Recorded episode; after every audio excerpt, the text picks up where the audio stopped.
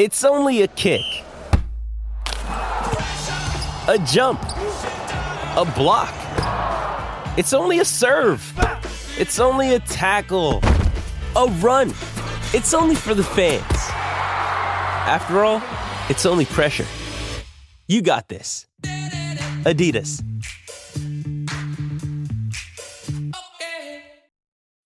When you need mealtime inspiration, it's worth shopping Kroger, where you'll find over 30,000 mouthwatering choices that excite your inner foodie. And no matter what tasty choice you make, you'll enjoy our everyday low prices, plus extra ways to save, like digital coupons worth over $600 each week. You can also save up to $1 off per gallon at the pump with fuel points. More savings and more inspiring flavors make shopping Kroger worth it every time. Kroger, fresh for everyone. Fuel restrictions apply.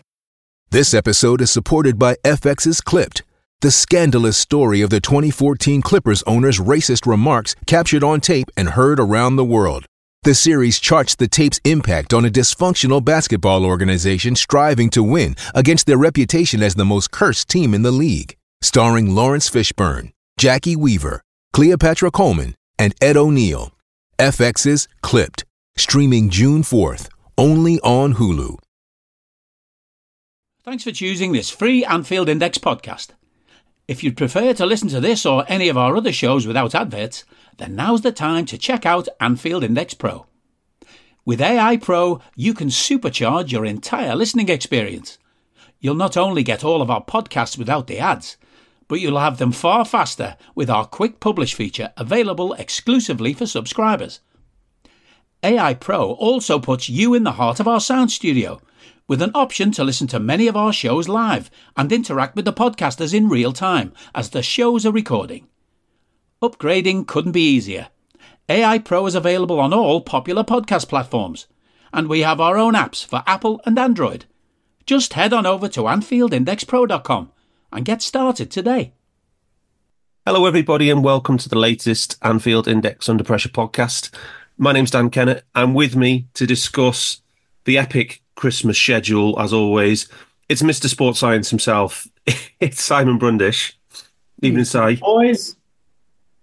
Not fully fit, Simon, though, yet. You're not fully match fit yet.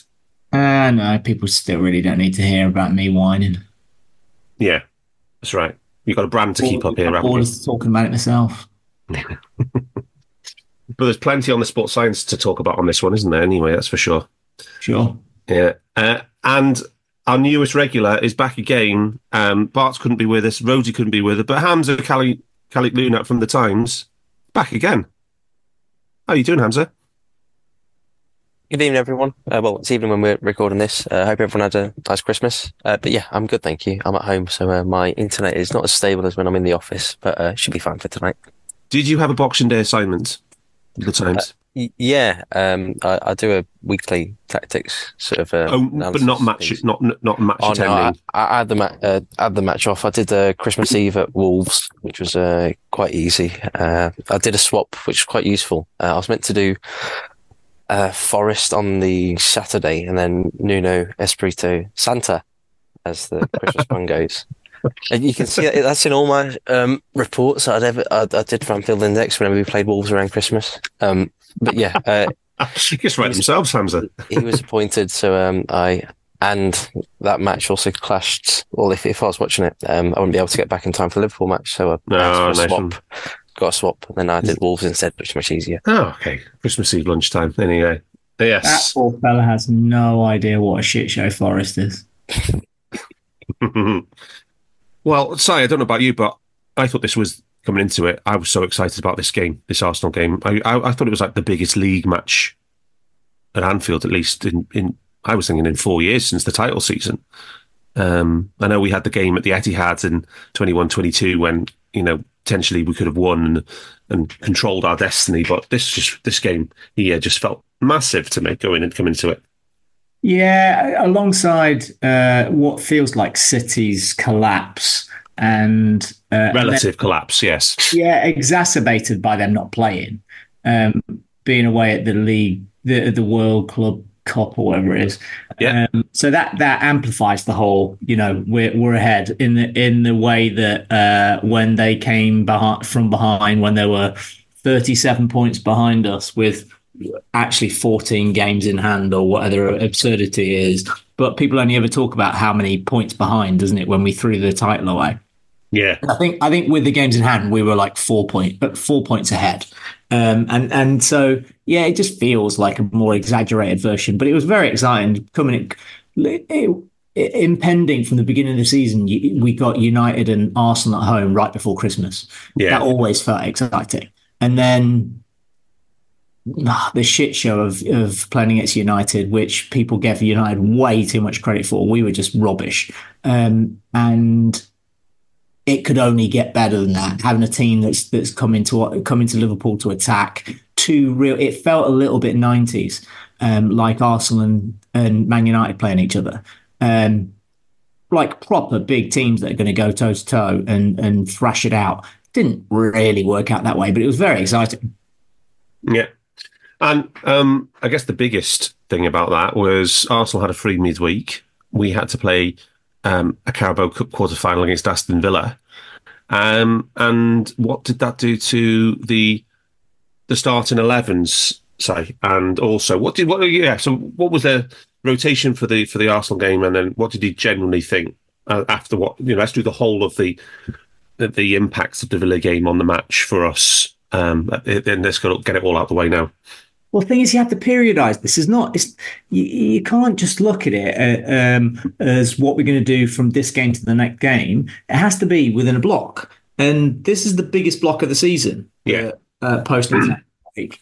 And all of the games we have, one after the next, I think we had 14 games in 31 days. Even though relatively we've got the second best or best schedule over the actual Christmas period in terms of hours between the three Christmas games and the amount of travel we have. Mm. These things were in our favour, but these things were also in our favour 2 years ago, if you remember. I was making a big deal out of it. And we didn't take advantage of it then, and we kind of not really taken advantage of it this time either. But the thing I bang on about with the Carabao is that it's the date of the fixture, knowing that it was between Man United and Arsenal, knowing the impact it would have on the rotation of our squad, because we don't have a massive squad. It's not tiny, but we have to use first teamers in all of these games. And there's a bunch of our first teamers who are both fragile and or injured.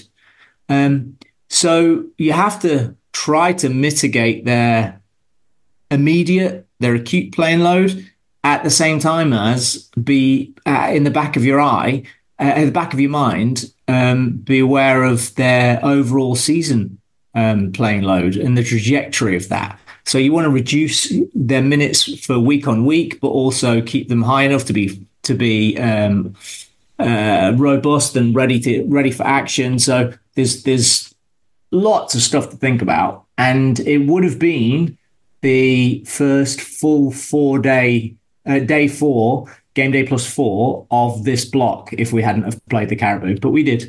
And so instead of having two free full training days between Man United and Arsenal, we had none. And you've got to rotate how you rotate around that. So there was a bunch between the EFL and playing West Ham. But like we were playing properly first team players in that game. We're treating it like... you got the rotation of Ali, but you got Kwanzaa and Ibu seem to be rotating match by match at the moment. Yeah, midweeks. Yeah, it's happened quite a lot. So Smart, you can't play Ibu back to back. It just seems unfeasible. Joe Gomez is having to play way more than you'd want him to because he's covering the fullbacks, and Trent needs time off. Yeah. And now we've got both left backs injured, so they're coming out. You've got what was the midweek midfield of Endo, Harvey and CJ.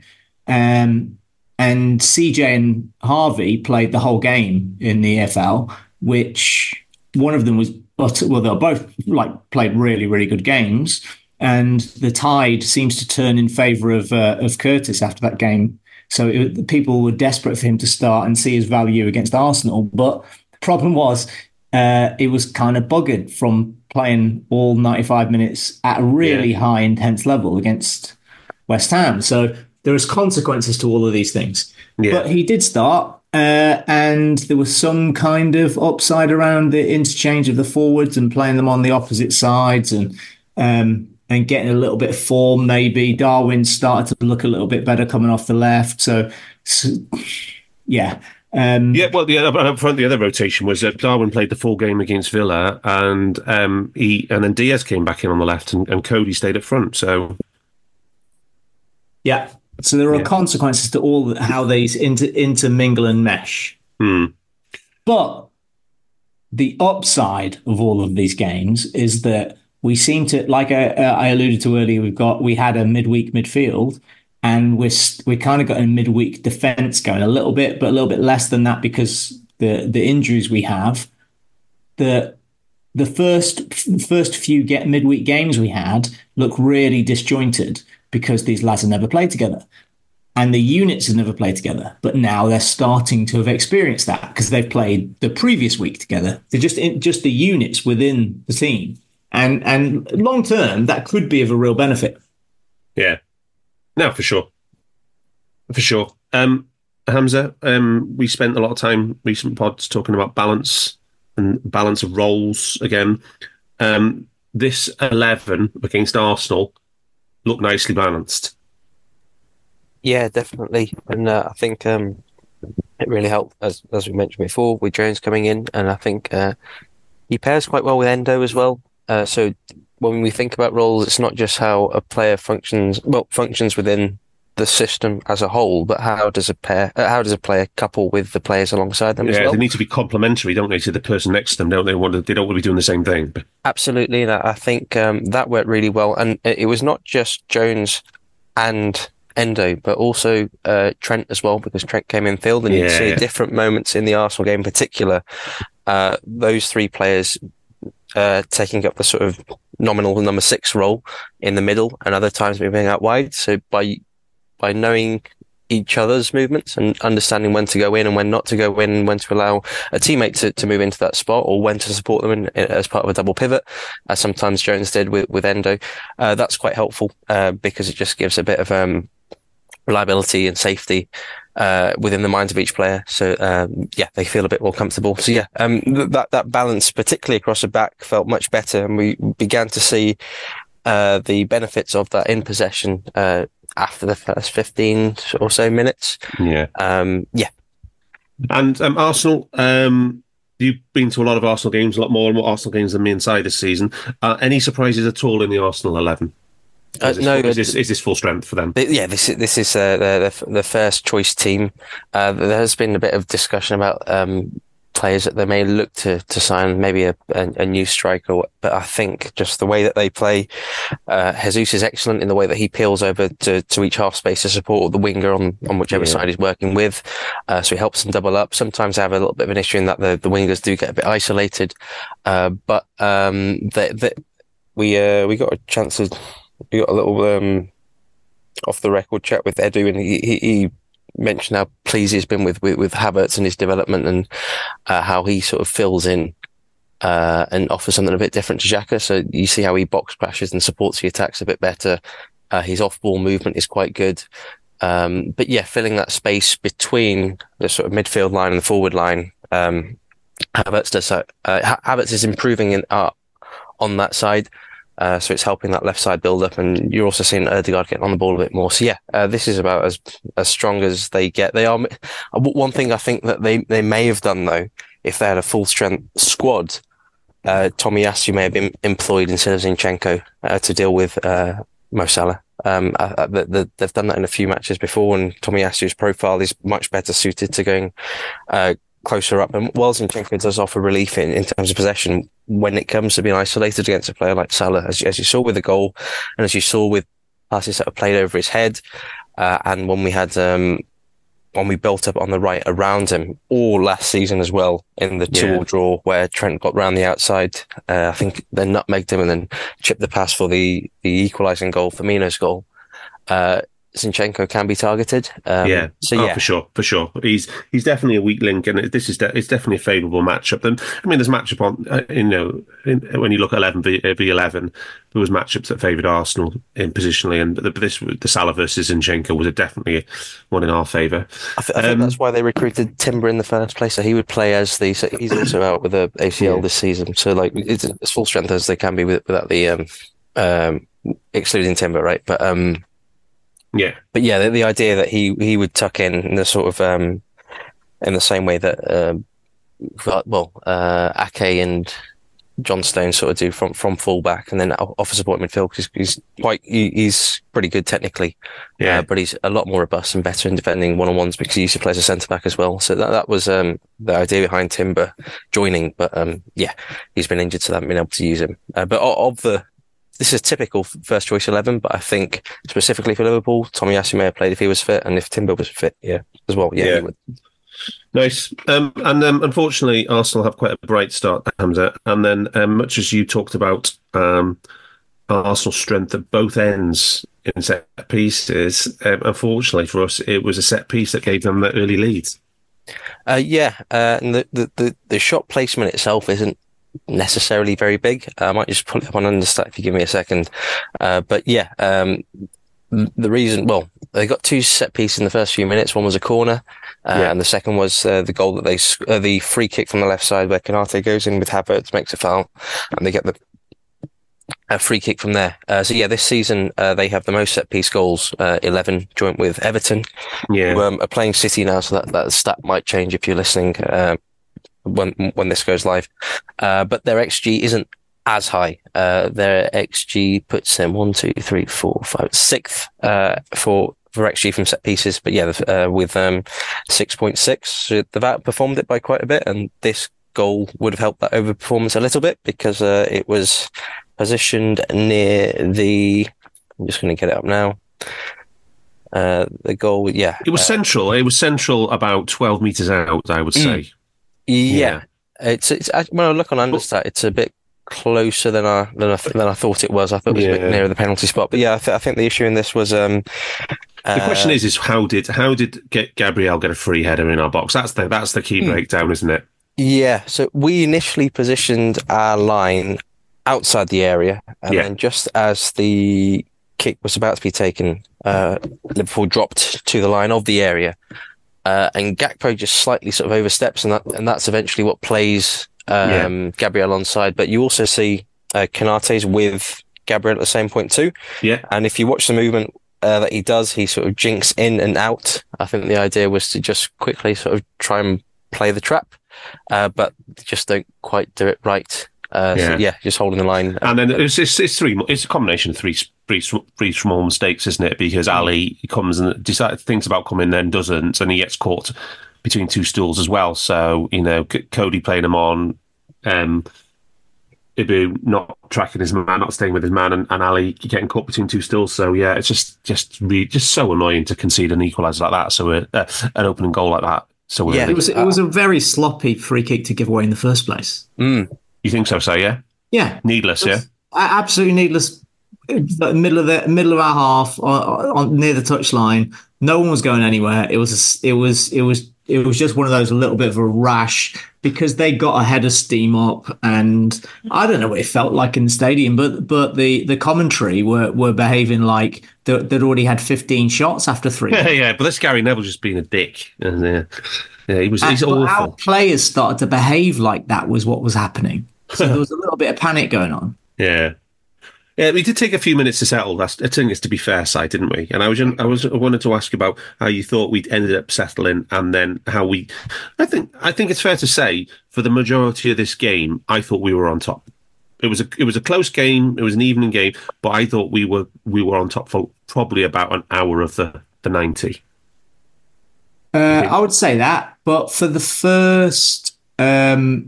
They had 7 touches in our box and 4 shots. Up until the 13th minute. And then from the 13th minute, we dominated them, basically. Yeah. Up until then, what did they score on? Oh, 4. So up until then, we panicked. We basically had nothing going forward at all.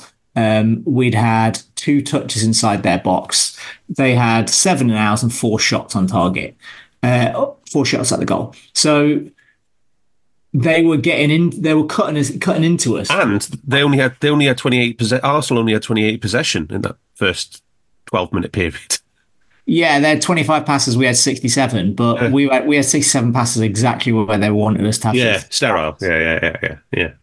And they were pressing us and funneling us back through the goalie, back to, back to Canate. Go on, then have another touch. The Van Dijk and Ali had 15 passes between them. Yeah, and also had 25 in the whole 13 minutes and created 4 shots.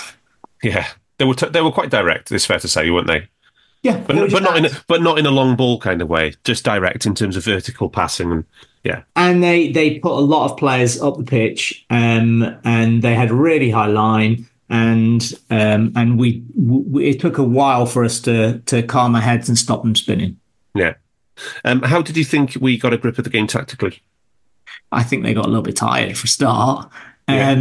But one of the big moments was as we got a little bit more comfortable. That Trent was staying wide because he's got a winger out there for the whole time, so somebody has to pick him up. So instead of going, let me run inside for the first, his first thought. I think he was very cognizant that he had Martinelli out there, and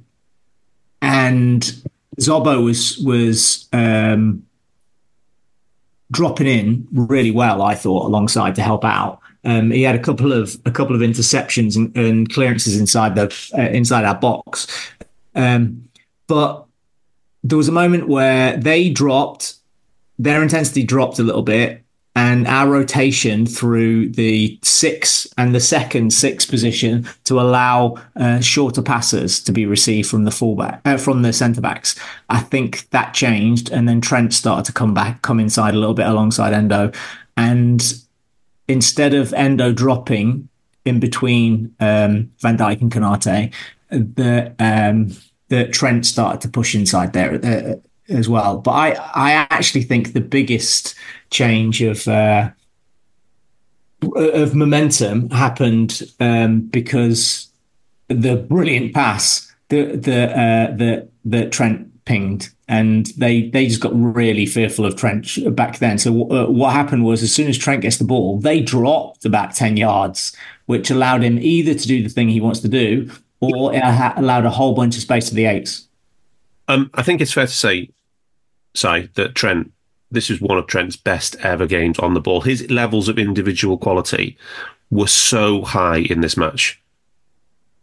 Yeah, I think he made two of the best passes I've seen, but in the same game, Declan Rice, who was lauded by some Liverpool fans, but he played a really good game. He actually played a Trent-like pass in the same game. There were 3 unbelievable passes. But I remember having this conversation earlier in the season where Trent and then Zobo and then Matt all played 3 of the best passes I've ever seen in my life. Yeah. So there seems to be a quarterback kind of. I think we might be going through. We haven't had a lot of this. When I was a kid, Hoddle was the guy that did this. Then Beckham in the 90s was the guy that would pick the ball up deep and ping 60-yard passes. Jan Molby? And, Molby, no one's going to remember him. But, yeah, Molby used to do it. But not as good as Hoddle. He just didn't. And I love Jan Molby. But technically, they're able to control. It was almost like FIFA in that they had the right thumb button to control the ball while it's in flight after they had pinged it. We have really, really good technical players that can make 40, 50-yard switches and decisive through passes. But the thing Trent and Zobo done earlier in the season, and then Declan Rice in this game, was the fade that they put after the ball had bounced. It was unbelievable. And the quality of this thing is new. I think we might be at a moment that in the late 90s, the early noughties, when Ronaldo changed how you kick a ball. I think we might be coming to that with Trent and how you can spray passes. I think the knuckling of how he is controlling this long 50-yard pass. I think it's unique. I think it's new. And technically, this is going to be the Trent legacy. Are you that person who has everything? The coolest merch and those must-have fan threads? Well, over at our Anfield Index shop, we've gone that extra mile when it comes to pimping up your Liverpool collection. From our popular range of bespoke design t-shirts, sweaters, hoodies and hats, to our signature edition mugs, prints and coasters, all provided with fast worldwide shipping. We have something for every red. We also stock official LFC merchandise and are licensed with the Premier League and UEFA to sell official iron-on shirt badges and sleeve patches. As a listener to this podcast, you can get 10% off everything with coupon code AIPRO10. Just head over to AnfieldIndex.shop or find us on Etsy by searching for Anfield Index. Yeah, nice. Hamza, so this period after 15 minutes, we have three big moments all down the right-hand side of the Arsenal box. Starts with a, should we call it a Salah's sighter for the goal he then scores? Which was nice. It was a nice setup, wasn't it? Endo. It was just a kind of a floated ball in, wasn't it? Yeah, this was the one that hit the side netting, right? Yeah. Yeah, I don't think it's a particularly easy chance. I don't think you'd say he expects to score it every time, but on another day he gets on target. But these are the chances, because Arsenal give up so few chances. These are, you know, I think we saw this firsthand, didn't we? That how good Arsenal's defence is and how difficult it is to create much of any substance against them. What Salah does well, as in this particular moment, I think, if I'm right, Diaz and Gakpo occupy the back line, and Salah doesn't commit to joining that yet. So the ball gets worked on the left side, and then Jones ends up with it, and then he gives it to Endo on the left side of the penalty area, and then he picks his head up. And that's when, there's a slight mix-up between Zinchenko and Gabriel with Gakpo between them.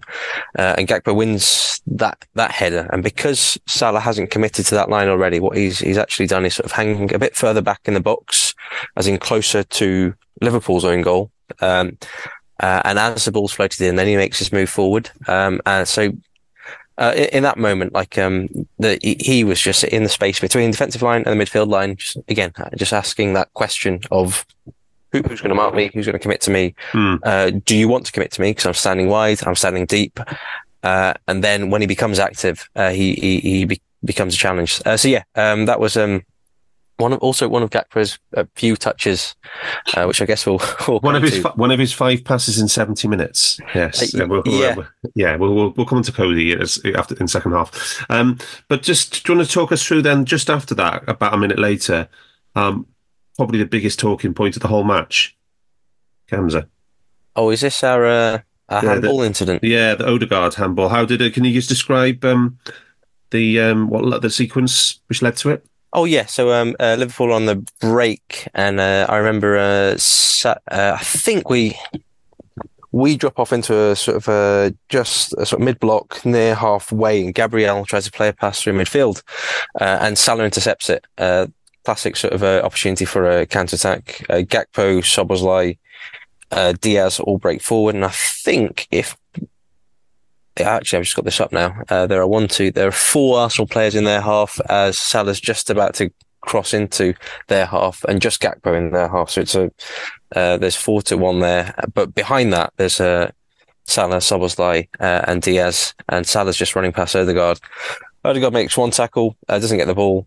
Salah then gets the ball, runs over and Rice fouls him. So yeah, a good move. Nice break. Pretty standard defensive midfield sort of tactics. Break it up, get the foul, blah blah blah. Then this is the free kick is Tsimikas and Trent together. Clip the ball forward. Jesus blocks it, and this is just a really bad decision. I don't really think there's much. There isn't any mitigation here because even if the referee misses it, there's a linesman. I think a lot of people forget that. You don't just have the referee and the VAR, you have the linesman, the other linesman, and the fourth official. And so not just for this incident, but for all incidents, right? And they can communicate and talk about any incident they see and flag it. This one is so bad. Salah takes a touch around Odegaard with spin, so it's going to come back in as Salah runs around him, so he's probably going to take his touch and then get a shot off, or take a shot off first time if he can run around the ball well enough.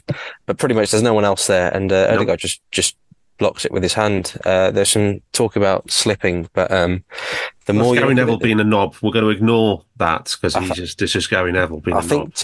I think Klopp mentioned after the match, Dermot Gallagher would try and make an excuse up on TV the following on the Ref Watch program that Sky do, and Dermot Gallagher was pretty clear. It's like, yeah, that's a penalty. I don't know how they've given that, and if Dermot Gallagher's saying that, Dermot tends to sort of support the on-field decision. Yeah. It's quite clear that that's a really, really big error. So we're going to come on to accidental in the Burnley match. Whether accidental, just it doesn't matter how you got into that position. The fact is, it's hit your hand, it's handball. So it doesn't matter. I don't know why even Gary Neville even starts talking about slipping. It's irrelevant. It hits his hand and it stops it going through. And the only reason it stops Salah being cleaned through is by hitting his hand. So, yeah. Sai, is this our second apology from Pogmol this season or third? We didn't get one. I thought we got an apology. Oh, no, sorry. It's fake. Sorry. We've had two, but this was a fake apology. It wasn't real. Okay. But sadly, you're incorrect about the slipping. It actually does play a role because of their stupid, subjective. So handball is allowed if you're slipping, then? No, but it is your arm in a natural position. And if you slipped, then that accounts for a different position for your arm to be in. And so that's an extra layer of subjectivity from people that aren't experts in body movement at all.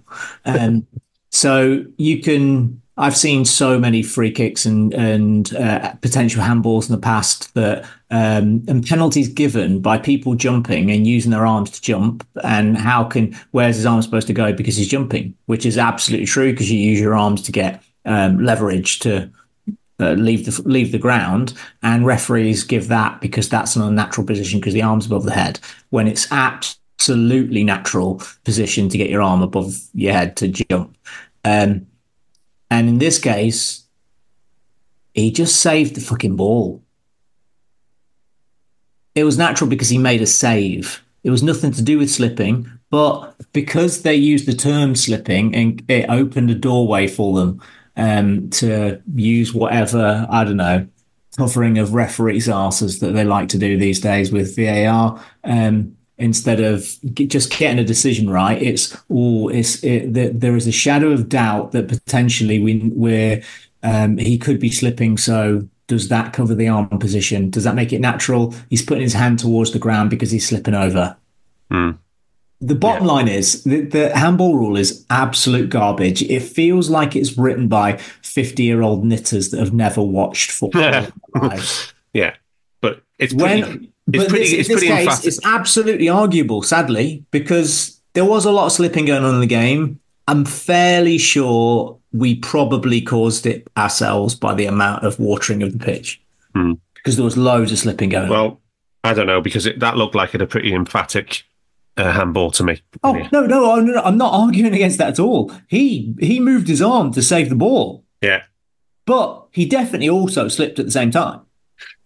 Yeah, but that wasn't the reason why he saved the ball. He saved the ball because he saved the ball.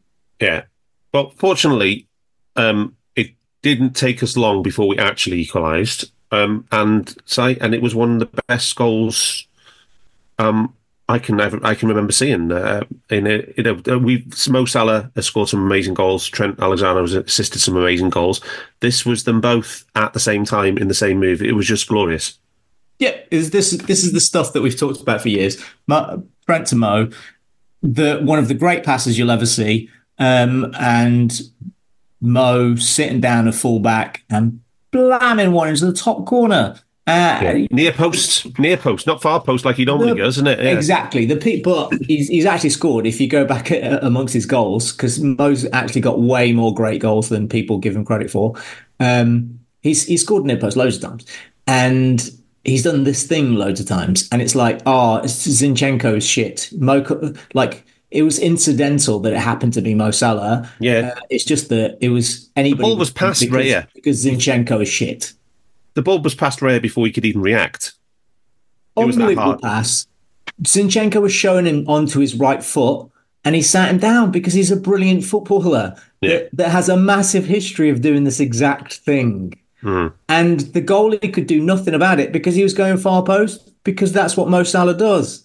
And then with his eyes, aiming for the top corner in the far post, he slotted it near post into the top corner instead at like 78 miles per hour. Yeah. Ah, them apples. What is he supposed to do with it? Yeah. Yeah, no, it was a brilliant goal. Absolutely fantastic goal. Hamza, I thought other than the breakaway Arsenal chance, which kind of probably generated a lot more XT than XG, I would have thought, just before the half, we really came on strong for the rest of the first half here. And Arsenal were getting a bit sloppy.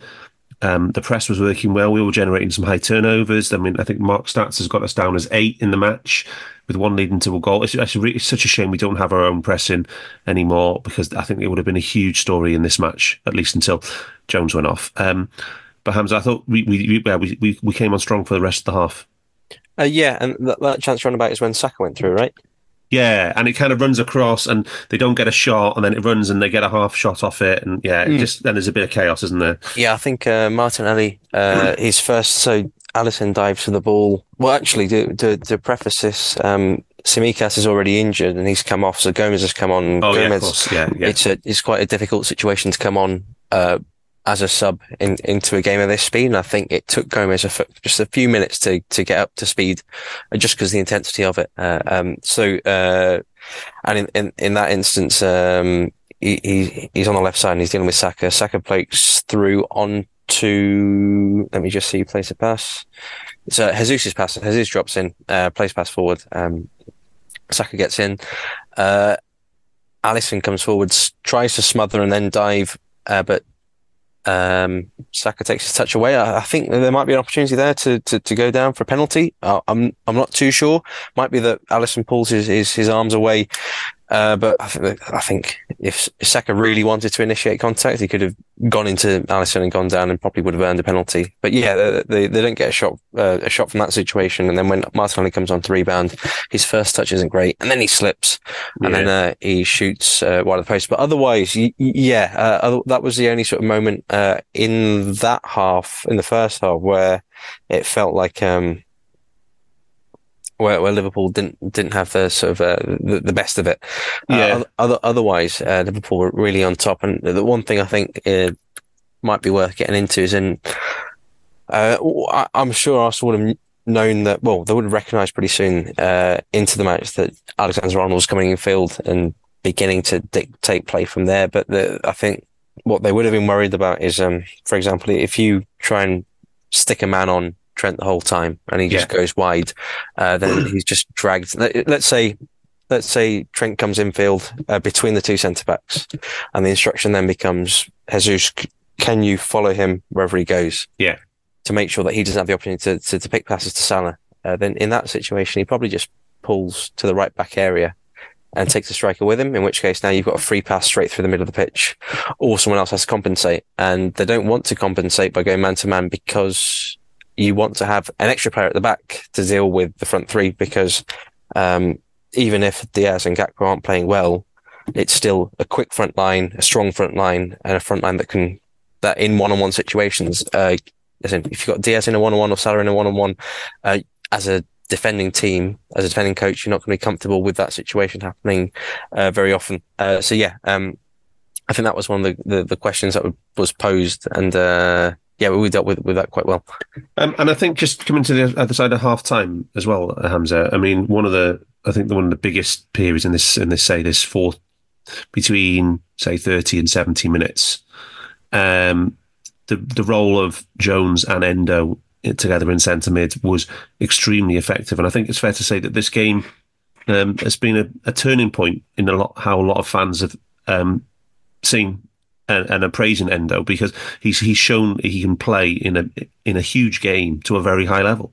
100%, and you can see if any sort of anyone that's listening in or has the time, you can just check on the match momentum plots, which usually uses XT. So if you go on the front one, you can see after that first period of Arsenal, sort of in the first 5 minutes, from then onwards, you have quite sort of pronounced periods of Liverpool dominance, and Endo was important to that because the way that he received and played through was quite well. I think he made he attempted 48 passes, completed 42. It was just clean and sharp stuff. A few passes into final third as well, and I think he made a couple of long passes as well. But it was the defensive all-round stuff. So I'll just run through the stats again. 3 out of 3 tackles, 1 clearance, 1 headed clearance, 2 interceptions, 5 recoveries, 6 duels won, 5 duels lost. Yeah, a really rounded performance. I mean, if you look at Liverpool's XT in the past few matches, and since Endo has become a more sort of a regular option, that XT difference has been creeping up. Yeah, and you can see that, as in when you've got all these wonderful attacking players and you put a 6 that can do the job of a 6 and stop forcing someone like McAllister or Szoboszlai or whomever to fill in those positions and let the other players do their job, you can see the team as a unit functioning better. Absolutely. Can I stump in here? I would like this, maybe two minutes on the question. What is a 6? What is he doing? Because he's got, in the last 2 weeks, a lot of love. It's like suddenly we've found peak Fabinho.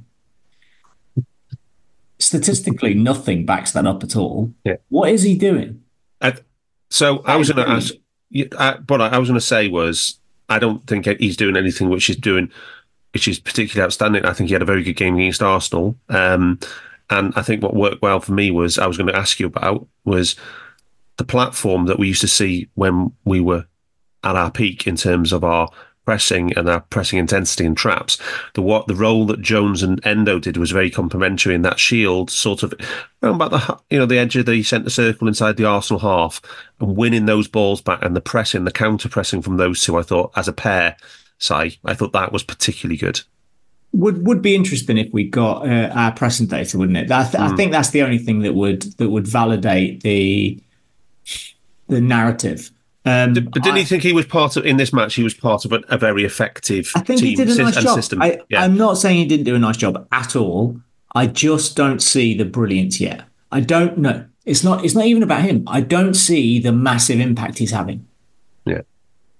I mean, I agree with Hamza that our XT is gradually improving defensively, but I'm not going to attribute. It's such a small sample. Yeah, I'm not going to. So I'm not going to attribute. Yeah, some people are going to say it's because of a 6, but I think there's other reasons as well. But maybe it's because Jones is playing fullback. Gomez is playing fullback. Yeah, maybe it's because CJ's on the pitch. I just don't think it can be because we can just attribute all to Endo playing as a 6 because he comes as a 6. I think one of the things he is doing differently to McAllister is that he is dropping between the centre backs a little bit more and allowing Trent a little bit more space, and I don't know if that is making us more secure defensively. I think it might actually be making Trent make better choices. But it's also, don't you think, Si, that at the start of the season with the inversion of the Trent role, it was so forced, and you were saying it all the time. It's like he's literally. But that's Trent. That's not about a 6. No, but it imbalanced the whole system. What I'm saying is now is that the it's just more practiced, because this is like halfway through the season now, plus all the Europa League campaign, and I think everybody involved has got a lot more familiar with what the overall system is trying to do. Got better. Yeah. The system's got better. Doing the system. Yeah, but it's more practiced. So, and we're going to talk about it again in the Burnley game. Is that Trent's not trying to do the same things as he was at the start of the season and just trying to just 3 weeks ago, straight away. Not at the start of the season. I spent 20 minutes rambling about him 3 weeks ago. Yeah, he did. Yeah, but yeah, we're seeing more variety in recent matches, aren't we? Yeah, I did. It's still, even though I'm still not beyond this. I think it's maybe three games where he's, and each of those three games have had specific reasons why. Yeah. I'm not sure that if this is how he's been going on. I hope so. Isn't it horses for courses? Isn't it horses for courses, don't you think? Maybe, but like three games is not enough evidence. No, this is true. When there are specific reasons why. Yeah, okay. But I wanted to, I thought Gags was really happy about how we were pressing in the group. I was going to ask him if he was going to collect the data for us, but there you go, it was Christmas. So he didn't. But it was just a shame that maybe it wasn't clicking as well up front for us as, we had this really good system in place and a really good pressing performance, but there was two real weak links in that front three on the ball, unfortunately. Yeah, we do. We're not fine. We're not making great decisions. I also think in the second game, we were getting more people in better positions around the box than we were against Arsenal because we were a little bit rubbish. Yeah, probably because they're rubbish, and probably because we thought we were just more convinced that the back door was closed than against Arsenal. And you're right, because they've got much better players. So we're less worried and gonna, one of our players is more willing to make a 5-yard run further forward than they would have been against Arsenal because they knew they would have to make that 10 yards back. So this all plays part of it. And the intensity is much higher against Arsenal. The turnovers are much higher against Arsenal. The speed of pass has to be much higher against Arsenal. And you're going to get the ball back against Burnley. That's the biggest difference. Mm. But we've gone through a significant... We've talked about this last week, I'm sure, that four of our five forwards, one of them was injured, and then the other three, were largely dross since the international break. Since coming back from the brilliance of the international break, full of momentum from playing against the best in the world. All Gakpo, Darwin, and Diaz, all of them were coming back on a high, and then. But for most of this match, we only had one street baller on the pitch. Yeah, which is probably why the system looked like it was functioning better. But it's fair to say that I don't think Luis or Cody had particularly good games at all. In fact, they were. Yeah, it was. I think, am I being harsh to say that the game passed Cody by? We've been of this opinion on a number of occasions about him, but the world was so happy to afford credit to Man United and how they managed to make us not win. Arsenal really, really, really good. Yeah, Arsenal good. Really, Man United really, really good players all over the pitch. Yeah. Yeah. Okay. But, in those games, you need your best players to stand up. You do. You need them in form, and they didn't look in form at all. Yeah. You're not ruling out that Cody Gakpo couldn't, say, play a really good role a game against Arsenal in the future? Oh, no, not at all. Okay. All right. Should we talk about the subs, say? This was the biggest consequence of the Villa game, right? We were playing really well, and then we have to, for reasons. Oh, actually, I haven't even mentioned about the Tsimikas injury. Do we know? Is it confirmed fracture? Yes, it's definitely fracture, and because nothing else was broken since then, in terms of news. So he didn't go in and have surgery. I'm thinking he'll probably be back by February. Do you think it's hairline? So at some point in February. Do you think it's a hairline fracture then, something rather than a big one? No. So it's I don't know how much you guys know about human biology. It's think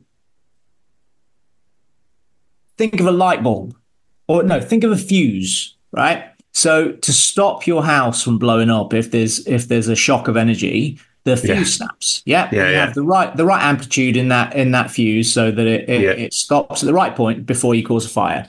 That's the exact job of collarbone. So you fall, you put your arm down. Its literal job is to take that force, displace the force by cracking to stop serious injury in your chest or in your neck. Okay. And that's exactly what it did. And it heals really, really quickly. Yeah. So it is a break, but it's the best bone in the body to break if you're going to break one, because it's kind of designed to do exactly that. And the others are designed to create structure. This is literally designed to be a circuit breaker. So this is why everybody listens to Under Pressure, because this is the kind of stuff you don't get anywhere else. This is like being back in school. Thank you, say. But I think it's fair to say that Jürgen is a big guy, and anybody, I reckon he must be at least 100 kilos, say. The injury happened before Jürgen. No, did he? Oh, was it wasn't Jürgen. Big Jürgen. It already broken before he touched Jürgen. Oh, okay. So you break a clavicle basically if you put your arm into a press up position now. Yeah. So arm right in front of you. If you fell forward and land on the floor with your hand, that force that's transferred into the floor shoots up your arm, and it's got to go somewhere, and your shoulder will go back. Or if your shoulder is slightly turned out, you break your collarbone. And it was just from a landing position. So him rotating and landing down, his whole body weight on his arm, it got nothing to do with Jürgen. Okay, that's good. But it looks like it was when Jürgen fell on it, but it was definitely... Yeah, it looked like some kind of WWE wrestling move off the top rope or something, you know. Yeah, it's crazy, isn't it? Can I just say that when I had my most serious injury, when I did exactly what you were describing, my humerus broke completely in half, and It wasn't my collarbone. So, yeah, there you go. It's not always the collarbone. Mine was a clean break of the humerus. Jesus Christ, you've got some mineral deficiencies, young man. Yeah, but this was like 20 years ago, so. Right, anyway. So let's talk about the subs. It was a direct consequence of the Villa game, yeah. And I think we didn't look very good at all, did we, after the sub say? No, so we've been in the fortunate position. I think Jürgen's been in a fortunate position where we've got actual talent on the bench. You've got a pool of talent that can change the system, the structure, the attacking flow of the game, and defensive control if you need throughout the season. But right now, we're playing with the hair on fire because you've got so many games, and this is the most injuries we had. So we go into the game with 7 injuries. We've had 7 injuries for 3 weeks now. Last season we had 13 at varying points, so that's not a high number, given that 2 of them are kids that aren't playing anyway. But it's the positions of those. So we've got certain positions that we have like real concerns with, and we've got a low volume of players that can share the minutes. They've got to play. We've got to get them all up to 100-minute chronic load. And that's what he's trying to do right now. So he's trying to manage game state and the tactical strategies going on within that at the same time as the priority of who's getting what minutes has gone above that, if that makes sense. Yeah. So previous this season, he's wanting to keep players topped up and fresh, but the strategy was above that in his decision-making process. Right now, it's the other way around. Yeah. So he's trying to get the right strategical outcomes of how he wants to change a game, but he knows what on that bench who needs to come on at 60 and who needs to be coming off at 60. Yeah. And so yeah, that's just a shame. It's just a shame. We all agree with what the goal is here, you know, for the whole campaign. But it's such a monumental 6-pointer, wasn't it? And we were on top, and then it literally just all dissipated almost, although not quite. Welcome to talk to Hamza about the. I thought Harvey. I thought Harvey had his worst sub appearance. Grav was terrible. Grav had a possession control of. Possession control 90. If you extrapolate his minutes over a 90-minute, so he played half an hour, didn't he? I think. Or... Yeah, he'd have minus 54. Fucking hell. That means he would have given the ball away 54 times more than winning it. God, I remember Jota having one that was close to that level last season. Yeah, he had a horrendous game, but Darwin's terribleness was around 34. And this season he's way better than that. Trent's typically, you think the risk reward of Trent, and he is around a 22 to 27, depending on the day and how long his passes are. But also, like, you're going to counter that with Trent has 130 touches in the game. Yeah. So he's going to lose 25 of them, but he's also creating 1.6 XT from those passes or whatever. And Grav in this game just gave the ball away, and then he just pranced around like a prima donna. Let's move on to waving his arms around, shouting at people instead of going to win it back. And it's one of the it's like etched in stone rules of being in this squad. You lose the ball, it's your job to go get it back instantly. Yeah, and that was the thing I thought was the most egregious. There was at least two where he just stood and waved his arms in the air. Yeah, and that's the kind of thing that makes you have to be captain of Liverpool for 10 years to be able to do that. As I say, if you normally you end up in Klopp's dungeon for about 3 months if you do that. Yeah. So let's see what choice. Yeah, let's see what happens. Hamza, now we're saying all this that the subs took the momentum out of the game. However, after the subs, we still had a monumental chance to win the match. Hello, I'm here to annoy you. I'm here to annoy you into listening to more of me and more of others on EPL Index. We don't just have the Anfield Index stuff. We've got EPL Index as well, which covers the entirety of the Premier League. And we have 3 podcasts and a whole bunch of really good writing on EPLindex.com. The podcasts are my own Two-Footed podcast, which is every day at 4 p.m., Monday through Friday, covering the whole league. We have A Tad Predictable, hosted by Tadiwa. You know Tadiwa, he does Anfield Index. He presents A Tad Predictable before every Premier League match week. And then Kevin De Vries and his crew on the EPL Roundtable, they're every week after the Premier League match week. So make sure you listen to everything we're doing on EPL Index and follow us there on Twitter at EPL Index. Thank you. Bye-bye. Oh, yeah. This is about as big a chance as you'll see anyone get against Arsenal this season. From the set piece. From an Arsenal set piece. This is, and I think people remember that this is something that Liverpool... We've done it to Arsenal before. Not just Arsenal, but breaking on from an opponent's set piece is something Liverpool... I mean, we scored against West Ham doing that. But we did it Salah's first season in the September, one of the first goals Salah got at Anfield. Oh, yes, of course. Direct for a corner against Arsenal. Yeah. This is really quite bad. So there's a little mix-up on the edge of the area, as people will know. Just playing sort of 11-a-side Sunday league, typically over the past sort of however many years people have been playing, there's usually a guy or two positioned on the halfway line. Over the past 5-10 years, teams have moved away from that because you gain more from having those players in the box or around the edge of the box with the second balls. Pretty much the guy on the halfway line doesn't add much at all, and you're probably actually losing a marginal sort of advantage by having them positioned there.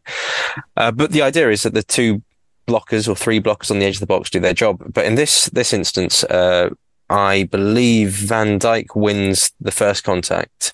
I'm just checking now. No, it's Gomez at the near post, and then Zinchenko and Odegaard. And Zinchenko had a terrible game because I think earlier as well there was a break which didn't amount to anything, but it was where Trent was playing deep, played forward, Szoboszlai beat his man, but I think Gabriel passed back to Zinchenko, and then Salah dispossessed him, and then led the break. Then that mistake happens, and you've got a 4-on-1 situation. It becomes 5-on-1. So you've got Nunez on the left to Salah. Salah breaks down the middle, then Harvey Elliott, then Ryan Gravenberch, and then Trent. Trent coming from but Trent's speed here, his top speed was just phenomenal, wasn't it? And I think everyone who's seen it knows there's a little bubble, but I think as well, so if you compare this shot to the one that he did against Leicester, Yes. I think, was it 3 seasons ago? It was a week. Yeah, when we won the league. Yeah, and he got like 21 points on fantasy football. It was the best fantasy football game we've ever seen from a right back. And what he did in that moment was before he took the shot, he actually slowed down. And because he slowed down, he was able to hit, just take the pace off the ball and hit it clean and true and low. And I think that's probably the shot that he should have done here. But because he's sprinting, and as you know, if you're sprinting onto a shot, you've just got energy in your legs, and that energy has to go somewhere. So he's absolutely hammered this ball, and it's taken the bobble, so it's a crossbar. Yeah. But he didn't go laces though, did he? He went side foot. No, yeah. He went with the side foot, but there's just so much energy. The last one was laces, wasn't it? I think he got over the top of it, but in the moment before he takes that shot, you see him slow, as most people do before a shot. But he had an extra second in that one where he really slowed down, got on top of it, and then was able to place it. This one bobbles up, and like I said, he's just sprinted from his own box. And anyone that does that, there's just a little bit of fatigue as you run from end to end. So when you're reaching for the ball, there's that extra bit of energy and that fatigue that have come together. So you're carrying that energy because you're sprinting, but you're also a bit fatigued because you've been running for 80 yards. And he just, He lets fly, hits a crossbar. It would have been a great break and a great goal, but just a bit unlucky in that one. Si, have you got any physical stats on from your magic login on this one, on the kilometres per hour or anything? He clocked 38.4 kilometres per hour as a top speed. 38? Yep. 38.4. That's going to be that's a record. That's like Kyle Walker speed, isn't it? Yeah, it's Kyle Walker. It's not quite Kyle Walker speed, but it's Darwin speed. 38. Jesus Christ! But, wow. Did you not see him? He made 5 meters on Darwin. Yeah, I just can't believe that. Though Darwin should never have allowed Saliba back. Like he got 2 meters ahead of Saliba, and he allowed Saliba ahead of him, which is a little bit weak. I thought Salah's fastest was like 36.5k. No. Salah's been faster than Darwin last season. Right. Because the one with Darwin last season, that was about 36.5. And you're saying Trent was 38.4k? Yeah, top fucking speed. Fucking hell. Unbelievable. Would you have wanted Salah to lay that ball off to anybody else? I think Trent was the best option, right? For God's sake, all of them should have scored. Yeah, but Trent was the best one we wanted it to go to, wasn't it? And it was just in all honesty, that's the narrative. But like, he's a bloody fullback that's got great technique. But as if Gravenberch can't have scored that, as if Harvey couldn't have scored that, as if Darwin couldn't have scored that. All of them were equally, I don't know, like, had equal chance of scoring or hitting a post. But just imagine if Mo had laid that off to Darwin and Darwin had missed. The cop would have sang his name. We haven't mentioned Declan Rice here, obviously, which I set up. But the key point here is actually it's just Liverpool messing up and not taking a chance, rather than some sort of defensive masterclass by Declan Rice. Like, as I said at the beginning, having that player usually doesn't add any value at all to defending counters. I mean, it was 5-on-1 anyway, or 5-on-2. So yeah, any social media sort of people telling you that it's... Yeah, but that's the difference between social media banter and actual looking at what players actually bring to teams. And, you know, Arsenal have got a historically good defensive record this season. And, you need to know about how good Declan Rice is. But Declan Rice had a really good game. That had nothing to do with him. Mm. Yeah. Yeah. Anything else that also got had a really good game? Canate had to deal with Gabriel Martinelli a lot when on the break, and I felt he dealt with him really well. There was one tackle in particular which was so well timed. But yeah, that tackle in particular, the one that's inside the box. No, this was one out near the halfway line, near the circle. Early on, this one I think. Yeah, sort of set the tone, sort of one. Yeah, it was really good. Which he's great at, and being front foot, and it's being front foot that cost him being marking Gabriel in the first place, and cost the free kick which they scored from.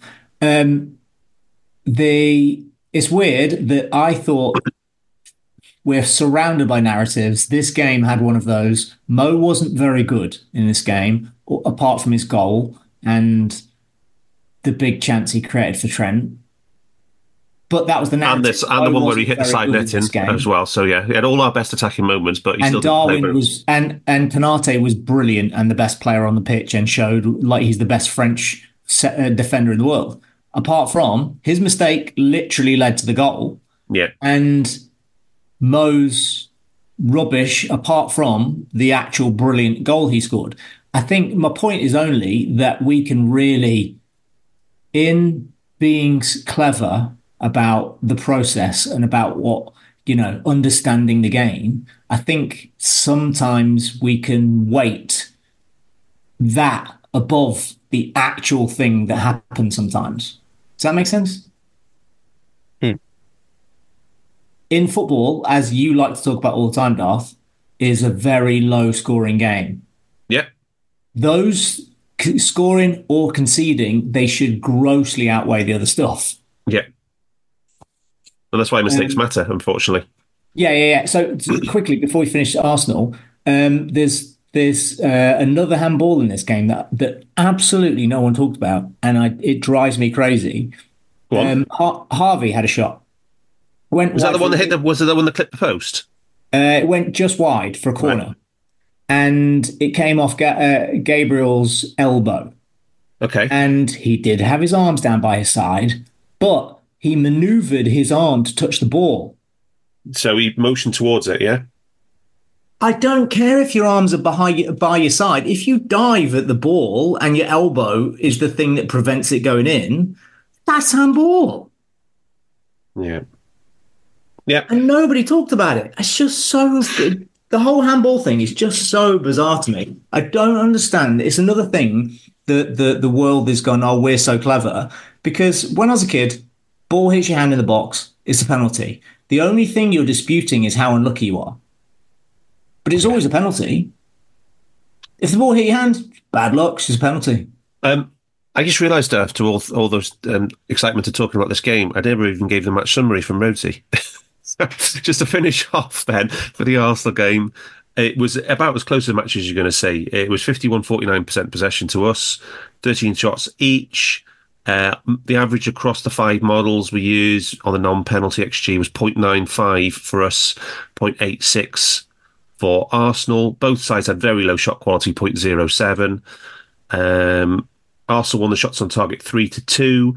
Shots in the box, Arsenal won 9-8. Big chances was 1 each. Touches in the penalty box was 27-24 in our favour.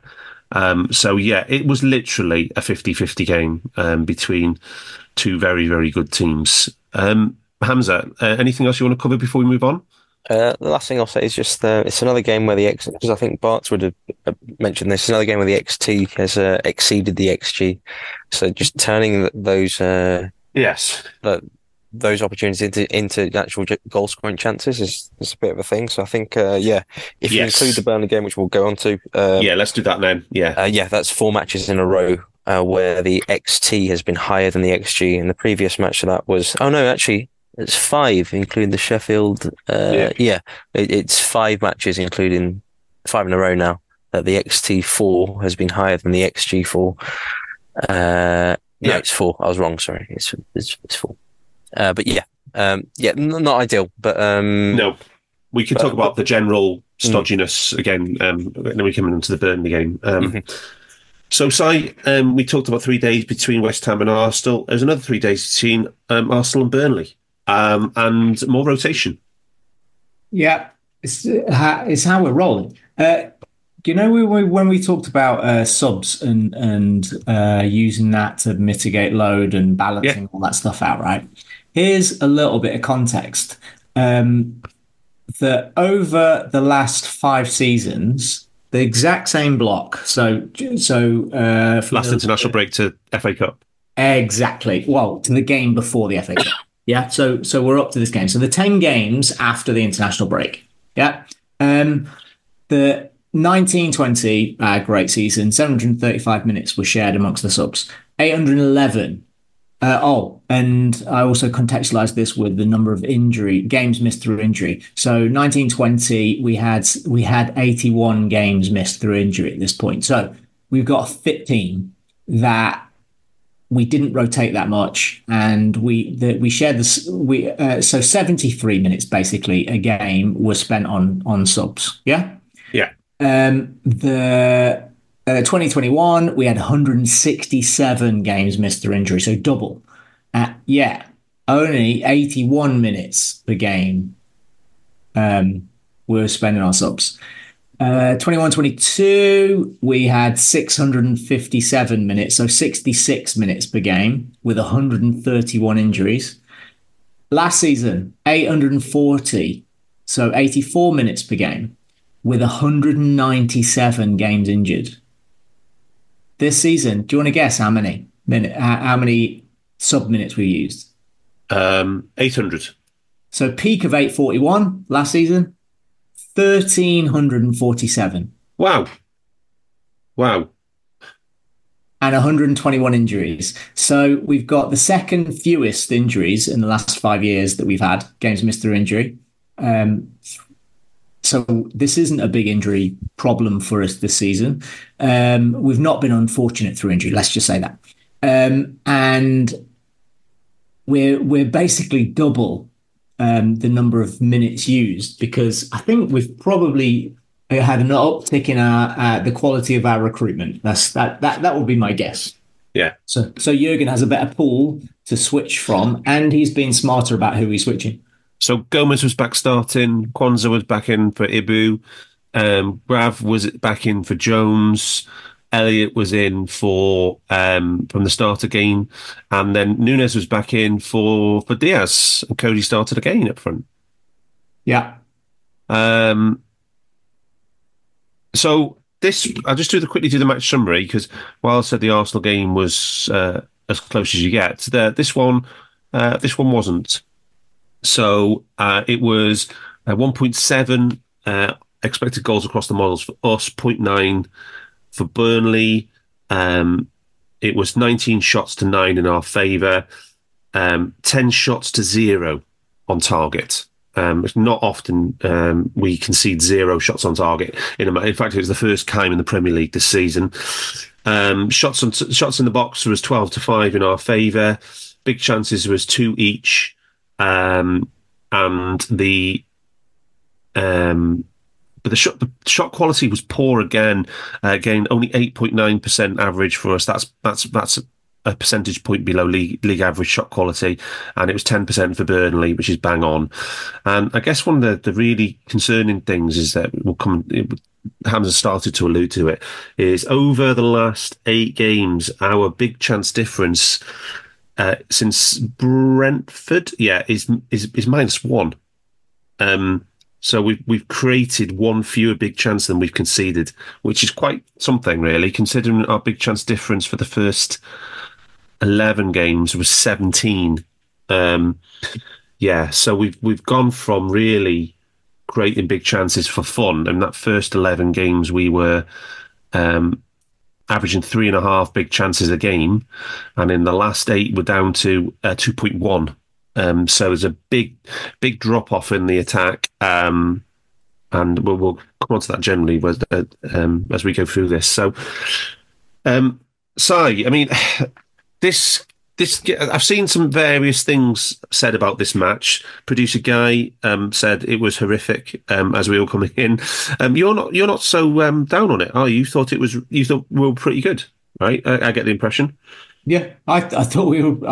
I don't think we were great, but I thought we were as good as you could expect at this point of the season. Considering we're in the grind, as we, right now, to come up with this performance in the grind, do you think? Yeah, absolutely. I think given 2 inches of difference in this game, if nothing else changed, I think we could have won by 4 or 5 or 6. I think we could have easily battered them. We were very, very close to unlocking them, and I think. In the last 5 games, we had a couple of games where we scored freak goals from outside the box. Yeah. But we've not been opening anybody up. And I think our process of getting into the box and creating movement and patterns that we deliberately practice to get us into specific areas of the pitch and to get into specific areas within the box were much better in this game than they had been for weeks. So what was it that you particularly liked? I'll come on to you, Hamza, asking the same question. I thought it's the opposite of Man United. I think against Man United, they wanted to defend their box, the width of their box, and we interchanged so much that we were just creating a rut between the centre circle and the attacking D. We weren't moving the ball outside of that zone at all. It was like American football. And it was like watching 80s rugby, just following along a scrum. And in this game, we had players in all the zones at all times. So the system came first. Trent wasn't just wandering off, coming inside, and nobody was out there covering the space. At no moment was Mo coming in and there was no 8 to go and replace him. So there was always somebody on both touchlines. I think the one thing we could have done a little bit quicker, a little bit better, speed of play is what next is switch. That would have been my one criticism, if anything. The rest of it is just a little bit of finishing and luck with the referee. Yeah, Hamza, same to you. What did you think generally about this game for us, and how much did you like our performance? I thought it was good. I think it's also important to preface that with that this is the league's bunny team. I think Burnley are perfectly set up for a team like Liverpool or City or Arsenal to just take apart. They did dispatch the Championship, but they were a bit hot on sort of XG difference compared to actual points total. And the way that they play is just quite sort of open. James Trafford had a good game. Liverpool scored 4 goals, 2 were disallowed. Doesn't really matter. Liverpool also got an early goal as well, so game set advantage. So yeah, pretty sort of solid performance. It was quite nice seeing a quite cohesive performance with the rotated team. And I think I'm starting to, I know it's an American phase, but I'm drinking Klopp's Kool-Aid in terms of rotation. And you can't expect a sort of a really impressive performance from a team that's changed a lot. Right? You're just looking for the result and just to see out the match. I think one thing that's just a shame more than anything is with the... with the 2 goals that were disallowed, it would have helped to sort of manage the team's legs and the game, and you wouldn't have had any sort of period in the second half where, like, I think they got 3 shots off or something, and it wasn't particularly threatening, but they had some shots, and I think if Liverpool were 2-0 up, you would have seen it would have been an opportunity to see real sort of game management, and everyone could have sort of gone to bed at half-time, because then we could have killed the game off, just pass the ball around. Shame that didn't happen, but yeah, pretty solid, decent performance. Yeah. So, Si, I mean, you mentioned we were close to getting things right in attack, close to scoring more goals for various reasons. Maybe I'm too much focused on the lack of the numbers in the big chance column and the shot quality then. It's just that I am concerned generally about the pattern of play. I don't mind so much in that we're improving the defensive side of the game, but I'm just wondering if the attack has declined too much to get that improvement in the defence. Do you know what I mean? It's always like Rafa's blanket is what I'm trying to get at. I don't know. I think we're more cohesive now than we had been early in the season.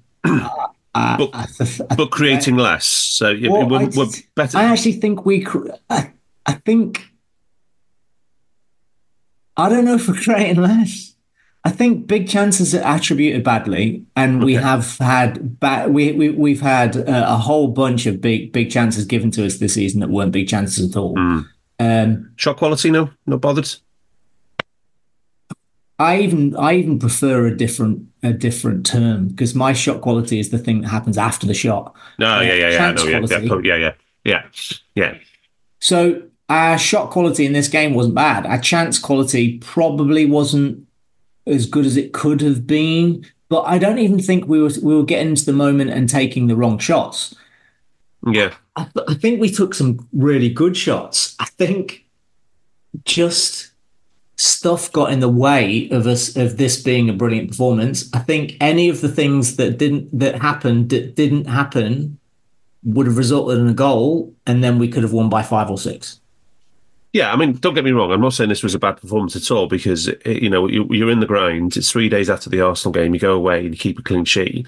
And, you know, we've seen these games before countless times. You know, you could come away with a 1-0 ugly win, and it's just, you just get out of there, right, with the win.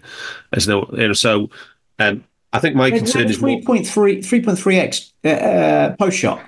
That's good. Yeah. 3.3 post shot from 1.8 XT. Yeah. I'm taking that every time. I think our attackers did a good job. Okay. One difference we did have early in the season was Jota was fit as well, and that helps. Yeah. Oh, sorry. Can you talk about the Jota selection? Klopp's admitted that he gambled. Can you explain what that means? What that entails? What that entails is a manager told the truth to the papers. That's the only difference. They do it all the time. Can you just summarise what the situation was with him? So typically, your medical staff are going to try to save their own arses and say they'll keep. I've worked with certain physios over the years who let's say I've called the fitness Nazi, who you would send a player to. Players wouldn't even tell them when they're injured, because they would say you're out for the rest of the season, basically, on the third game of the season.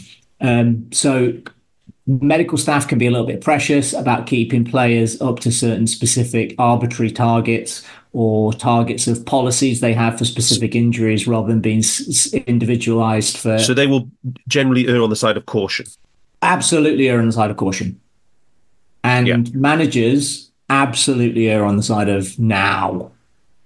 Yeah. And the best cohesive team is one that I've talked about on the past that I think we've had here is when it worked collaboratively. And we've got objective data that informs good practice. I think in this case, what it was that he's fit to play there's no risk of re-injuring the injury. It's just that his tolerance to playing load has not been built the conventional way yet, because he's only had 2 training sessions. So what they would typically have done would be building up 30%, extra 30%, extra 30%, and Klopp went, right, that 30% can be 28 minutes on the pitch instead of you doing 850 meters of high speed running uncontested in a small sided game in training. I don't need a VPN. I've got nothing to hide. This is what I used to tell myself before I hooked up with libertyshield.com. Not only is my home internet now fully encrypted, but I can now access all the websites I want, whenever I want, and do so from absolutely anywhere.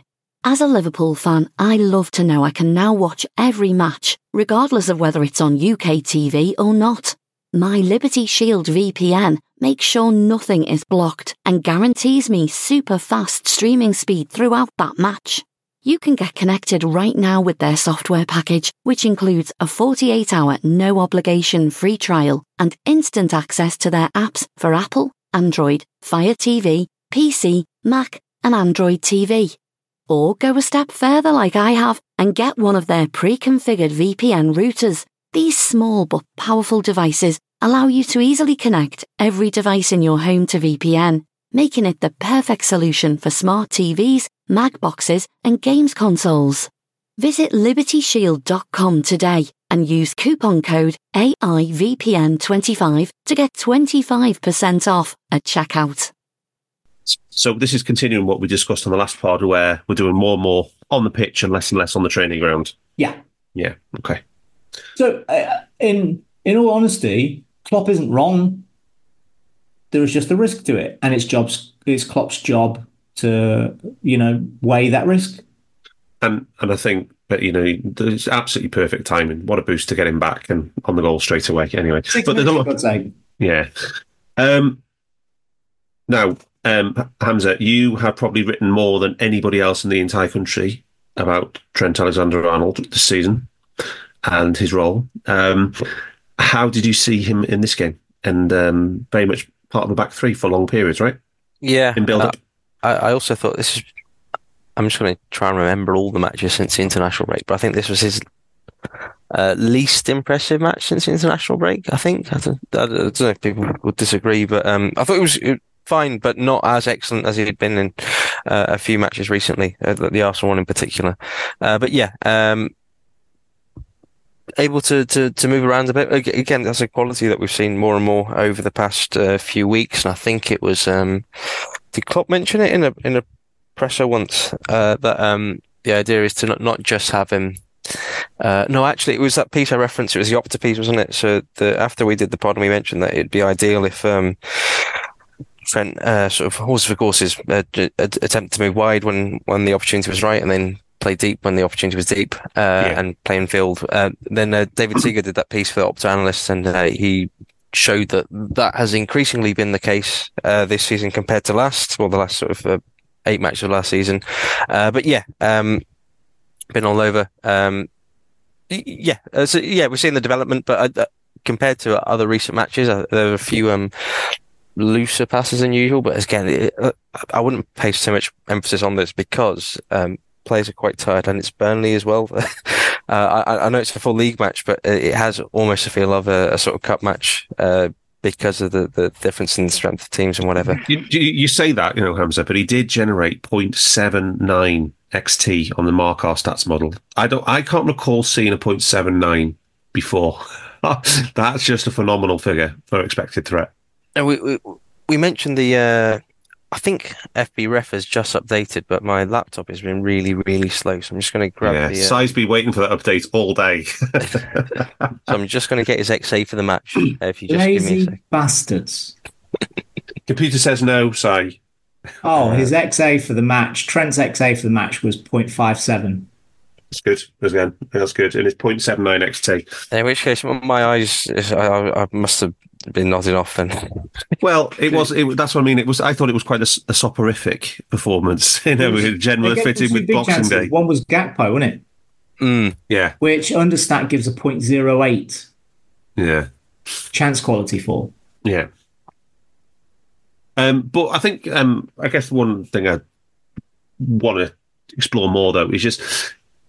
Well, someone said to say earlier on, Hamza, he's not necessarily trying to get into centre midfield alongside the six in that role like he was so much at the start of the season. I mean, average positions are, you've always got to try and interpret them, but his average position in both of these matches was to the right of the right centre back, basically, alongside him, not in front of them in a double pivot or anything like that. Mm-hmm. Variety is important. We've always said this. You cannot be the one thing you cannot afford to be in football is predictable. I think when it came to the Arsenal match in particular, you could see how that sort of that problem of him moving in between the centre backs became an issue, and I think there were a number of clip passes down the line in this match which were quite effective as well. I'm just looking at the stats profile as well. 28 attempted long passes and 17 completed, so 60% completion rate, which is really good for long passes. In fact, I think it's only been beaten twice this season, against Villa, where he was clipping passes for fun. One where he rotated positions with Joel Matip in that game and was very much part of the backline in build-up. And the other match is Luton, but in that match, Liverpool had loads of possession and were a bit sort of unfortunately wasteful. Yeah. But yeah...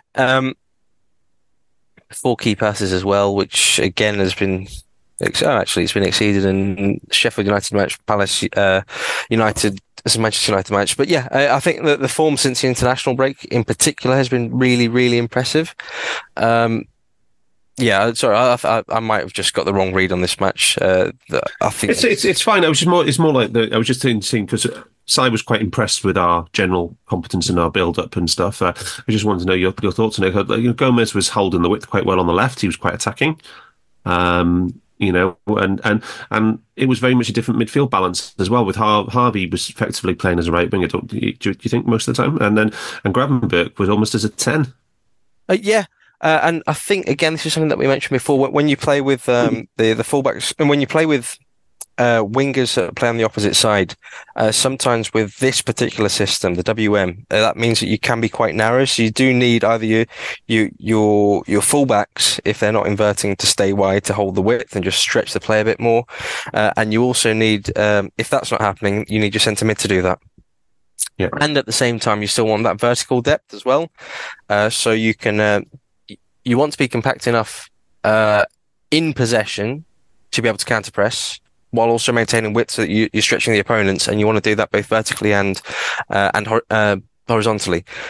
That having that spacing is important, and again, it's something that was done quite well in the Arsenal match. And with that comes more opportunity to play passes. As in, when you've got more space because you're spaced out better, you can pick out passes better. It's just quite natural in that regard.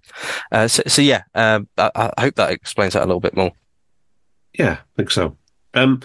Si, any thoughts about Cody Gakpo playing back in the role we effectively signed him for? You know, where he spent all his time at PSV. How did you appraise Cody's performance on the left of the front three? I thought he did. Okay, he had a nice game. It wasn't spectacular or anything. He didn't give the ball away too badly, and he it was talked up that he did a really good job. But 27 touches again. Yeah, but he did have an assist. Yeah, I was going to say though, right? He had the same low overall involvement in terms of his pass volume, right, in his touches, but at the same time, this time he had actual output. He had 2 chances created, 3 shots, and 5 dribbles, and 0.76 expected goals plus XA. So, I mean, that is a good productive line, which is what he hasn't had any of really in the centre forward position or the false nine position. I don't think that's true. I think he hasn't had any recently. He's not been in the greatest of form. We haven't been finding him. So he hasn't had a consistently then. Yeah, consistently for sure. Yeah. But also, Burnley are wank. This is it. That was my next question. How much of it, though, is just Burnley being a bad team? Yeah. I think there's a lot of caveats to all of the narratives we're talking about. Very small sample sizes for some people, and the quality of opposition. We've been creating less because we've been going for a period of higher quality opposition. And Burnley really are a rubbish team. But one thing that was not small... We should have battered them. Yeah, one thing that was not a small sample size was Darwin Núñez's goal drought, and then he breaks that after 6 minutes. So. What goal? Weirdly, I had a conversation with a coach, and then I was talking to my son afterwards because they'd been at a Boxing Day thing, family thing that I avoided because of my brain, and he had said the same thing to my daughter, that Sadio at his best, we used to talk about it a lot, that Sadio was a brilliant instinctive finisher. Yep. You give him 3 seconds to think about it. Yeah, he's terrible. Yeah. And Darwin is very similar. One touch, great finish. Give him a second to think about it. Terrible. And you can't deny the effort to get up from being clubbed in the first place. It was the longest 1-2 for years with Gakpo. Gakpo just fed him back in, and then he hit beautifully. There's a phenomenal view from the left-hand post from behind the goal, and there was maybe a foot square that was 2 feet off the floor for him to a tunnel for him to have curled that ball and not touch any of the limbs that were that potentially in the way. Unbelievable. Anywhere else that gets deflected wide. It was just a genuinely great finish. And it was another goal from outside the box. Yep, great. Don't shoot from outside the box, you dickhead. But I'll take this one because it was brilliant. Where are you standing on the process versus, the whole thing that we're shooting outside the box now because we're good at it kind of debate, which is amongst all the fans at the fan base at the moment? Yeah, that's bullshit. Yeah. We just shoot outside the box because you can't think of anything better to happen. But because this was the moment where there was a gap. I thought you were going to go on and say, we don't go on and create high enough quality chances so that our moves break down so we end up shooting earlier. That's what I thought you were going to say. You don't create high enough quality chances because you've got so many dickheads stood out the area because they want to score glory goals. Anyone's played football, you've played with those people. Yeah, yeah. Yeah. It still happens in the Premier League, promise you. Yeah. And Hamza, this is probably the third time you've been on talking about long shots outside the box. It's a real theme since you joined the podcast. You brought it up first of all, and it's just continued. The Nunez shooting from there is fine because it's just inside or just outside the D. Then Elliot's that's acceptable. That's the acceptable. I think if you drew a rectangle around the D, that's the acceptable outside the box zone. So if you shoot from there, as in it's fine. And he takes it really well. Central area, cool. It's the other ones. It's the Subbers lights. It's Trent ones. It's Harvey's other one. These are when you're turning up, and the thing about these as well, actually, if you go and understat, you can have a look. I think they're pretty much all in zone 14 as well. There are much better options to use. Pass. Yeah, as in, and they know that there are way better options to use and utilize there from just outside the area. There's no reason that they should be shooting from there, even if they've got a really good long shot on them. I think opposition teams now know. They've got a long shot on them. They might close that player down. That means you should definitely be using that opportunity if someone's closing you down to pass it off, especially if you've got Salah on the inside.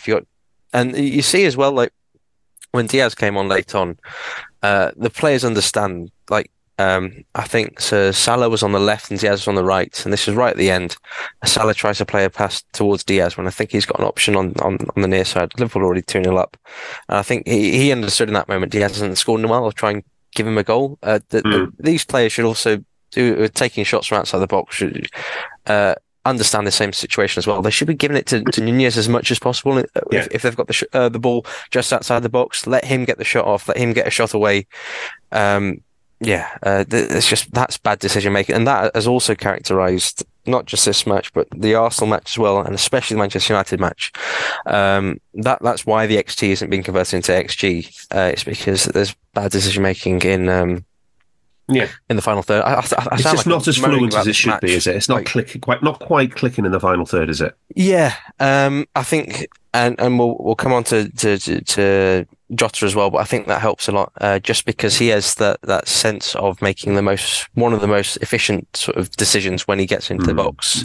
He's able to take the ball quickly and release it quickly, not too much sort of funk going around in his head when he receives the ball. It's quite clean and clear, even if it doesn't look super clean and clear when Jota has it. It's very efficient in his mind, and so having that I think should help, and I think that was a reason why Liverpool started the season well from an offensive point of view. These long shots, they've got to stop because they're not adding this much value. They're not adding a lot of value at the moment. We are marginally above league average rate at converting long shots. We're not good. We scored 7, but we're marginally above the league average rate because we've taken so goddamn many. Here's the stat, Dal. 15.8. 15.4, 14.9, 9.7, distance from goal. Oh. No, these are percentages of shots that are blocked. Right. 15. You can't have 15% of your shots blocked. That's just no from a striker. That's just stupid.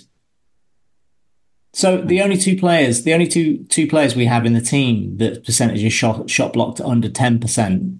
Guess who they are? In the team? Yep. Salah and Jota. There you go. Yeah. I know you never read the charts I make. So do you know who the statistically the best team from outside the box is this season? No. Would you believe it? I said it's the same team that we played in this match who didn't have a single shot on target. No way. Really? They've scored 7 goals from inside the. They've scored 7 goals. They've scored 7 goals from 76 shots outside the box. That's one in 11. Even I can do that, Matt. Whereas Wolves and Crystal Palace are both 0 goals from 65 shots. We are 7 goals from 135 shots outside the box. I had looked at that graph, and we have 40 more than any other team now, which is just bonkers. Yeah, stop shooting so far. Yeah. Hamza, there was a lot of debate in our chat last night about the referee, Paul Tierney. You are the most objective, and you have to be paid to talk about this stuff for your day job. Where did you stand on the decisions last night and how egregious were they in your opinion? I thought both should have been goals. I thought the one where Salah was deemed offside because of a push, I thought that was bad process by the VAR. I don't think we need to really get into this much, as in VAR stuff, but as in everyone knows that the process that they use is just not very sort of, compared to cricket, compared to rugby, it's not very clear. And often when a referee is referred to the monitor, they're not getting a full sort of picture. They get one very big picture, and that's it. But obviously, that's a snapshot of the events. And I think Paul Tierney should have been showed the push, and the other one was the. Just remind me again that I've just completely. It was Darwin foul. God. That's even worse, as if he just hadn't touched him. That was a diabolical one. When watching it live, I'm pretty sure I heard the whistle go just after he took the shot. But that was just never a foul. And you can tell by the player's reaction, the Burnley player, because he just hand to his head. He's like, "Oh no, what have I done? I've just given a goal away by just being rubbish in the box." And then the referee blows, and he's like, "Oh, fantastic, great." So Tierney gives that one, right? Tierney gives the foul against Nunes, and the VAR does not recommend that he goes to the monitor to overturn it. They said it's not enough to overturn that. It's not a clear and obvious mistake, right? Then the second one, Tierney gives it on the field, and then the VAR says there is a clear and obvious mistake because of the offside, and then tells him to go to the monitor. So let's take the first one. Do you think there's any way that we can be angry about Paul Tierney giving that on the field with his what he sees from where he sees it? Or do you think the problem is a VAR problem? I think I think generally, so I should be consistent with this, the threshold for VAR interventions is too low, and I think it should be higher. And if I believe that, then I think we just got to accept that this is just a bad decision by the referee. I think it should be really egregious sort of decisions, and I think this is clear and obvious. Clear and obvious, yeah. You're saying. I think there's a little bit of contact, and personally, I would not give that. But I've also got to recognise I'm a Liverpool supporter, so I'm always going to be coloured by that. And I think if you're an objective referee and you've seen that, you go, "Ooh, yeah. I'll probably think it is a goal." However. There's a bit of contact there, and the referee actually has a good view, and they've got a sense of the physicality as well of that moment, which you don't get through the camera. So you go, okay, and they're in conversation as well. So there's a good chance that Paul Tierney said to the VAR or said to his on-field officials, "I've got a really good view of that. Yeah, I think that's a foul." But he has a really good view from the wrong angle, because the only way you see the non-contact is from the reverse angle. That's true, but I think VAR re-officiating by the VAR absolutely should not happen.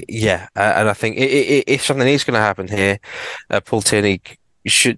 This is my sort of view. Paul Tierney should be able to ask, "I would like to have a look at that again." Goes over to monitor, has a quick look, yes or no. But I think it's a goal, but it's within that sort of grey area. So I'm not too sort of upset about that not being given. What about the second one? So the second one is. It's given on field, but then he's told to go and look at it because it's clear and obvious mistake. This is different because it's not subjective, as in offsides are deemed non-subjective. Yeah, so so from a procedural sort of point of view, I think it's correct that the VAR flagged that Salah was offside. Whether Salah was actually interfering with play and actually that is very debatable. And I think do you honestly think it was? Do you think when they let's leave aside the fact of how Salah got into that position, right? I think it's inarguable that he's in the line of sight of the keeper. And when the moment the shot is taken, he is directly in line, and it's what, 8 yards out. Yeah. I think if Salah wasn't there, the ball probably would have gone in anyway, and I think Trafford probably also would have. I think we have to ignore what the keeper is doing. Yeah, I agree as well. You just preempted what I was going to say. I think Salah was in an offside position there. So the debate on this one is how Salah got into that position. So where do you stand on that bit? Yeah, that's a clear push and a foul. So that means it's a pen. Yeah. But at the same time, I also believe that the threshold for penalties should be very high as well. And I don't think, not pertain to this particular incident, but I think general fouls inside the area should sort of, if they're sort of small ones, they should actually be let go, because as mentioned before by many other people, a 0.76 or 0.78 xG chance for a sort of minor infraction inside the box isn't quite fair. But this obviously is a major infraction, because it's put a player in the offside position, disallowed a goal. So yeah, it should be a penalty. Two hands in the back, quite clear, and I don't know why the VAR doesn't direct Tierney to have a look at that. So that, again, that's just bad procedure. I wouldn't put that at the hands of a. But I don't know if there's anything in the rules as it stands to deal with that scenario, because unless you can say it's a foul, that that there is nothing else. Unless you're going to try and layer in another level of contextual information into the offside law. I think the VAR has an opportunity to say there's a clear push here. But he has to. You can't just say it's a push. You have to say it's a foul or not a foul. You can't say it's a. So a push is you can have bodily contact without it being a foul. Mm. So if you're just saying there's a push, then is it a push and no foul, or push and a foul? That's a fair point, actually. In which case, it's a matter for the lawmakers, but I think the lawmakers also just got themselves in the real sort of twist over making rules specifically for VAR. This is true, actually. The rewriting of rules makes it very difficult. I remember a number of years ago, someone mentioned on TV, I don't understand what the handball rule is anymore. And I thought, what a load of nonsense. It's very clear, very simple. But to be completely honest, over the past 5 years, the inconsistency of silhouettes, natural position. If a player's falling to ground, they use the hand to support them. Yeah, did it touch an opponent on the way through or not? There's one that I think Liverpool listeners will see today, where when they listen, as Everton conceded a penalty, and Onana was 2 yards away from the Manchester City player, just blasted the ball at them. You look at that penalty that was given, and you look at the one that wasn't with the Odegaard one, and I now sympathise with whoever it was on TV that said they don't understand what the handball rule is anymore. That's just a separate issue, but a bit of a mess. But I thought Liverpool should have had 4 goals, but and it affected the way that Liverpool played, because with a 2-goal lead early on, that should completely change the match, and Liverpool see it out. It's very comfortable, and it was very comfortable anyway. But as in, I don't think Liverpool would have had to try for the last sort of half hour or 45 minutes, or whatever. All I would say is it's not uncommon for defenders to give attackers a nudge as a ball's coming into the box at all, just to put them off balance. Is perfectly a common situation, like a dozen times a game kind of thing. But they don't always end up playing offside positions like this with material impact. Yeah. Si, you have a rather different view of all this, don't you? Do you want anything you want to add to this? I think there are only so many times you can see the same referee take the grey area against one team without wondering if they're biased. Yeah. I'm not a fucking idiot.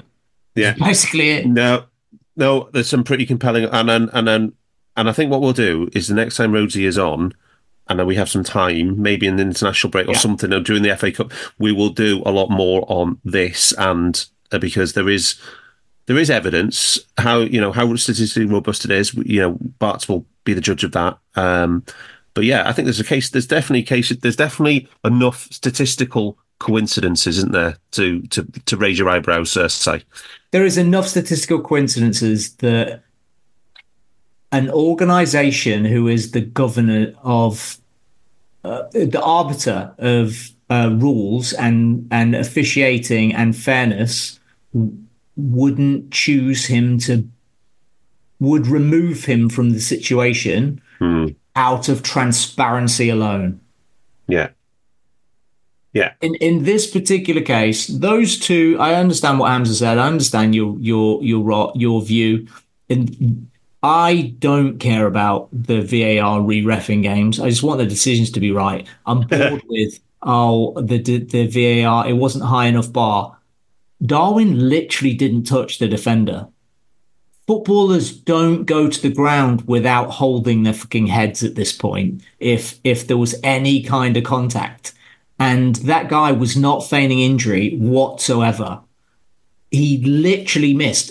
Darwin was stupid for swinging, but he literally didn't touch him. So there is no, there was a little bit of contact. I can see why he didn't. It's not true. And like, I'm fully against the contact being a foul bullshit that's in penalty areas, which is arbitrary. They make it up, and they as the second decision shows, they pick and choose when to apply that rule.